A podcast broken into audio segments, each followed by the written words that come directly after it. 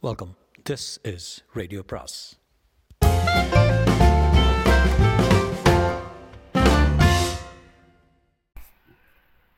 அனைவருக்கும் அன்பு வணக்கம். சுஜாதாவின் ஒரு நடுப்பகல் மரணம் அத்தியாயம் பனிரெண்டு. மாதவராவை பார்த்ததும் அந்த இளைஞன் எழுந்து நின்று புன்முறுவல் செய்தான். மிஸ்டர் மாதவராவ்? எஸ் என் பேர் இந்திரஜித் உங்ககிட்ட ஃபோட்டோ ஒன்று காட்டணுமே. என்ன ஃபோட்டோ நான் உள்ளே வரலாமா? இருங்க. டிசியை பார்த்துட்டு வரேன். டிசி தான் உங்ககிட்ட காட்ட சொன்னார். வரேன். பத்து நிமிஷம் இருங்க. இது எந்த விதத்தில் உங்களுக்கு உபயோகப்படும்னு சொல்ல முடியாது? அவன் சொல்வதை கேட்டு முடிக்காமலே மாதவரா படியேறி டிசி நரைவாதல் வாசல் கான்ஸ்டபிளிடம் சாப் அவர் இதாரா? என்று கேட்டார். அவன் உள்ளே சொல்ல காத்திருந்தார். நிச்சயம் டிசி கேஸ் என்ன ஆயிற்று ஏதாவது தெரிந்ததா? என்று கேட்பார். என்னத்தை தெரியும்? சுத்த மாயை பிரகிருதி மாயை என்பதை தவிர ஹ, மாயை ராவணன் மனைவி மண்டோதரியின் தாய் ராவணன் குமாரன் இந்திரஜித்து வாசல் ஃபோட்டோகிராஃபரின் பேர் இந்திரஜித்து. சட்டென்று தன் அபத்தமான கட்டுக்கடங்காத எண்ணங்களை கலைத்து கொண்டார். கேஸ் ஆரம்பத்திலிருந்து இந்த மாதிரி பைத்தியக்கார தொடர்புகளை துரத்தி காலவரையம் பண்ணி கொண்டிருக்கிறேன். சுலேகாவில் மத்தியானம் இரண்டு மணி நேரம் விரயம்.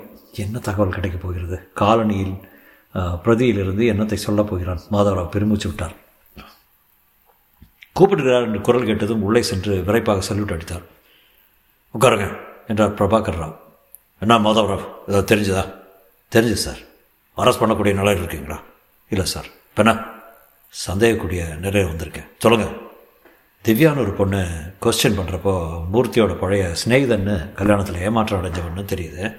முதல்ல போய் சொன்னால் அவருடைய பாய் ஃப்ரெண்ட் அதே ஹோட்டலில் அஞ்சாவது மாடியில் தங்கியிருக்கான். ரெண்டு பேரும் ஏறக்குறைய இந்த சமயத்தில் பெங்களூர் வந்திருக்காங்க. அந்த ஆள் யாருன்னா ஒரு சமயம் கசிங்கிறா ஒரு சமயம் பாய் ஃப்ரெண்டுங்கிறா சம்பவம் நடந்த சமயம் எங்கே இருந்தாலும். அந்த பையன் மத்தியானம் கொஸ்டின் பண்ண போகிறேன் அலிபை கொஞ்சம் வீக்காக தான் இருக்கு. அரெஸ்ட் ஒன் சஸ்பெஷன் வேணாம் சார் இன்னும் இல்லை. அப்புறம் ஹோட்டலில் சர்வர் பையன் ஒருத்தன் கைரேகை கதவில் கிடச்சிது அவனையும் கொஞ்சம் க்ளோஸாக பார்க்குறேன்.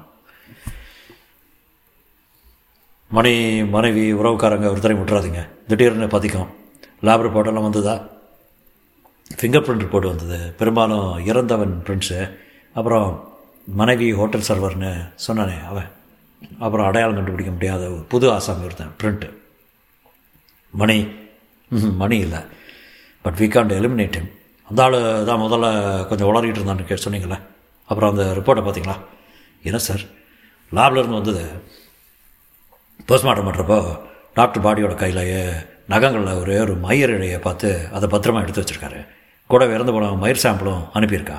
யார் அந்த டாக்டர் கவுடா சார் ரொம்ப தரோ மேன் மாதவராவ் அந்த தலைமையறை ஆராய்ச்சி சாலையில் பரிசோ பரிசோதித்து அனுப்பி வைத்திருந்த குறிப்புகளை பார்த்தார்.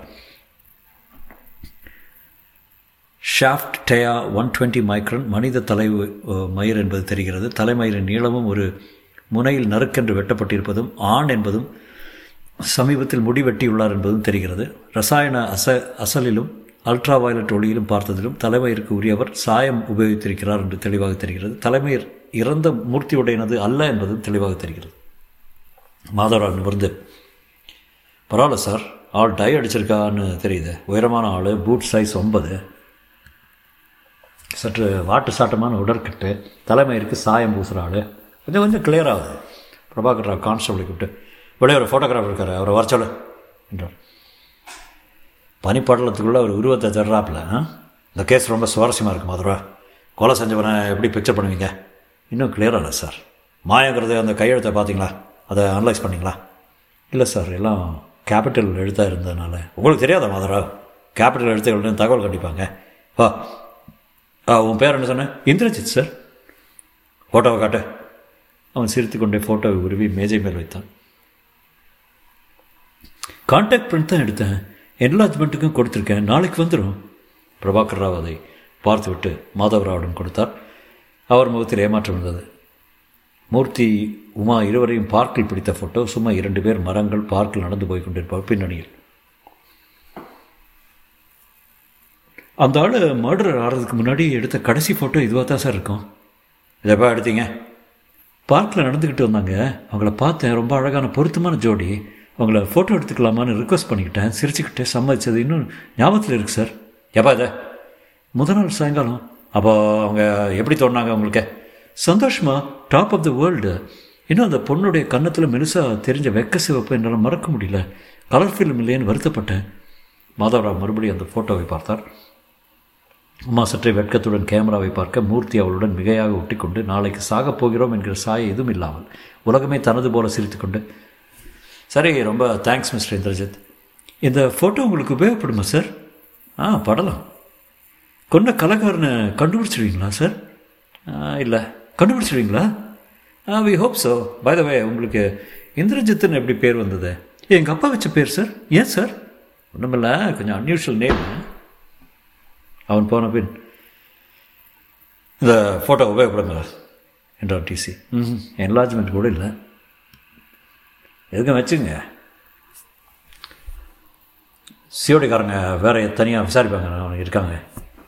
இல்லை சார். அவங்க டெக்னீஷியனில் சில பேரோட ஒத்துழைப்பு தேவையாக இருந்தது. குறிப்பாக கேமரா ஆளுங்க. சார் இந்த கேஸை நானே துப்புரவாக பார்க்குறேன் எனக்கு இது ஒரு சவாலப்படுது சரிங்க பார்க்கலாம் எல்லாரையும் பார்த்துருங்க ஒரு சின்ன விஷயம் மட்டும் விடாமல் பார்த்துருங்க. இப்போ இந்த ஃபோட்டோ சொன்னீங்களே இதை ஒரு என்லார்ஜ்மெண்ட் போட்டு பார்த்துடுறது நல்லது தான் அந்த ஆள்கிட்ட தவறாமல் நெகட்டிவ் வாங்கிட்டு வந்துருங்க. மாதரா விழுந்து செல்யூட் எடுத்து விட்டு விலகினார். ஜீப்பில் ஏறிக்கொண்டு சாந்தி நகர் போப்பா என்றார். திவ்யாவை மறுபடி பார்க்க வேண்டும். அவள் சிநேகிதனை மறுபடி பார்க்க வேண்டும். நிறைய நடக்க வேண்டும். நிறைய கேட்க வேண்டும். சிந்திக்க வேண்டும். காத்திருக்க வேண்டும். தூக்கம் இழக்க வேண்டும். மாதவரா ஃபைல் மேல் மாயா என்று எழுதி பார்த்தார். உமா அந்த நீல காகிதத்தில் மாயா என்று எழுதினாள். ஆனந்த் மாயாவில் யா மா இருக்கு. அந்த எழுத்துக்களை வேறு மாதிரி அமைச்சா எத்தனை புதுசு புதுசாக வருது பாரு. அம்யா யாம் அமே அயம். ஆனந்த் பொறுமையுடன் இதெல்லாம் இதெல்லாம் எதுக்கு உமா என்றான். உமாவை ஒரு மாதிரி பார்த்தான். அவள் நடந்து கொள்ளும் விதத்தில் விசித்திரங்கள் தென்பட்டன. கட்டிலில் காலை பரப்பி கொண்டு உட்கார்ந்திருக்கிறாள். நெற்றியில் பொட்டு இல்லை. பாவாடை அணிந்து இதற்கு மேல் மூர்த்தியின் சட்டையை போட்டுக் கொண்டிருக்கிறாள். சரியாக சாப்பிடுவதில்லை. கழுத்தில் தங்கச்ச தாலிச்சங்கிலி அவிழ்க்கவில்லை. உதடுகள் சற்றே கருத்திருந்தன கண்கள் பஞ்சடைத்திருந்தன ராத்திரி சரியாக தூங்குவதில்லை என்று தெரிந்தது. சட்டென்று சிரித்துக் கொள்கிறார் சில வேளை பயமாக இருக்கிறது. எங்கேயாவது ஏதாவது ஒரு க்ளூ கிடைக்குமான்னு பார்க்குறேன். அனந்த் உங்கள் அண்ணா வண்ணாங்கணக்கில் அது இருக்கலாம். பழைய கடிதங்கள் எல்லாம் பார்த்து கொண்டிருந்தான். அன்புள்ள பாப்ஜி நான் இங்கு சௌக்கியமாக வந்து சேர்ந்தேன்.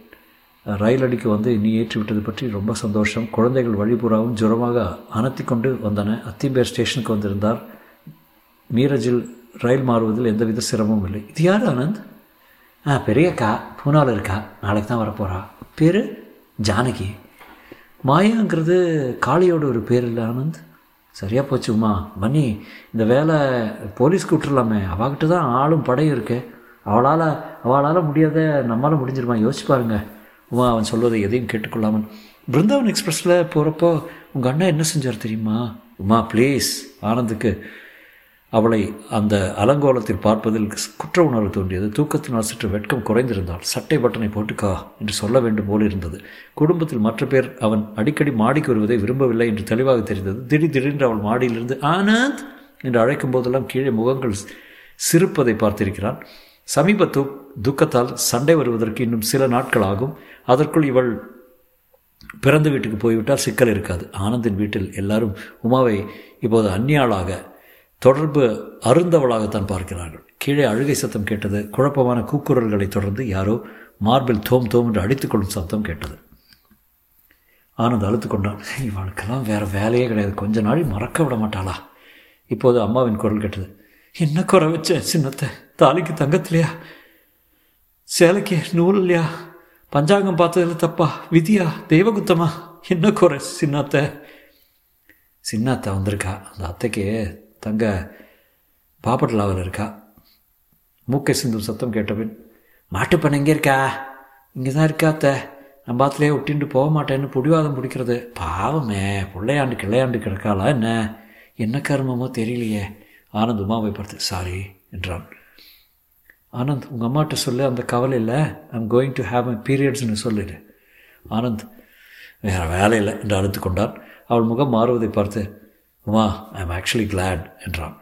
ஐ எம் நாட் கிளாட் மூர்த்தியோட ஞாபகத்துக்கு கொஞ்ச நாள் ஏதாவது இல்லாமல் ஏதாவது எதுவும் இல்லாமல் போயிடும். உமா சொல்ல மறந்துட்டேனே. உங்கள் காலத்தில் இருந்து உனக்கு வந்து லெட்டரையெல்லாம் கொண்டு வந்து கொடுத்தா அலமாரியில் வச்சுருக்கேன் எடுத்து கொடுத்தான். கிழிச்சு போடு. கழுதாசி முழுக்க அனுதாபமாக இருக்கும். எனக்கு இப்போ தேவை அனுதாபம் இல்லை ஆனந்த். அந்த கடிதங்கள் அலட்சியமாக பார்த்தால் ஃப்ரம் அட்ரஸ் போடாமல் ஒரு கடிதம் பச்சை எழுத்தில் விலாசம் எழுதியிருந்தது. பரிச்சயம் இல்லாத கையெழுத்து பிரித்தான். இரண்டு வரிகள். நடந்ததை மற ஆண்டவன் உன்னை காப்பாற்றுவான். மாயா. தொடரும்.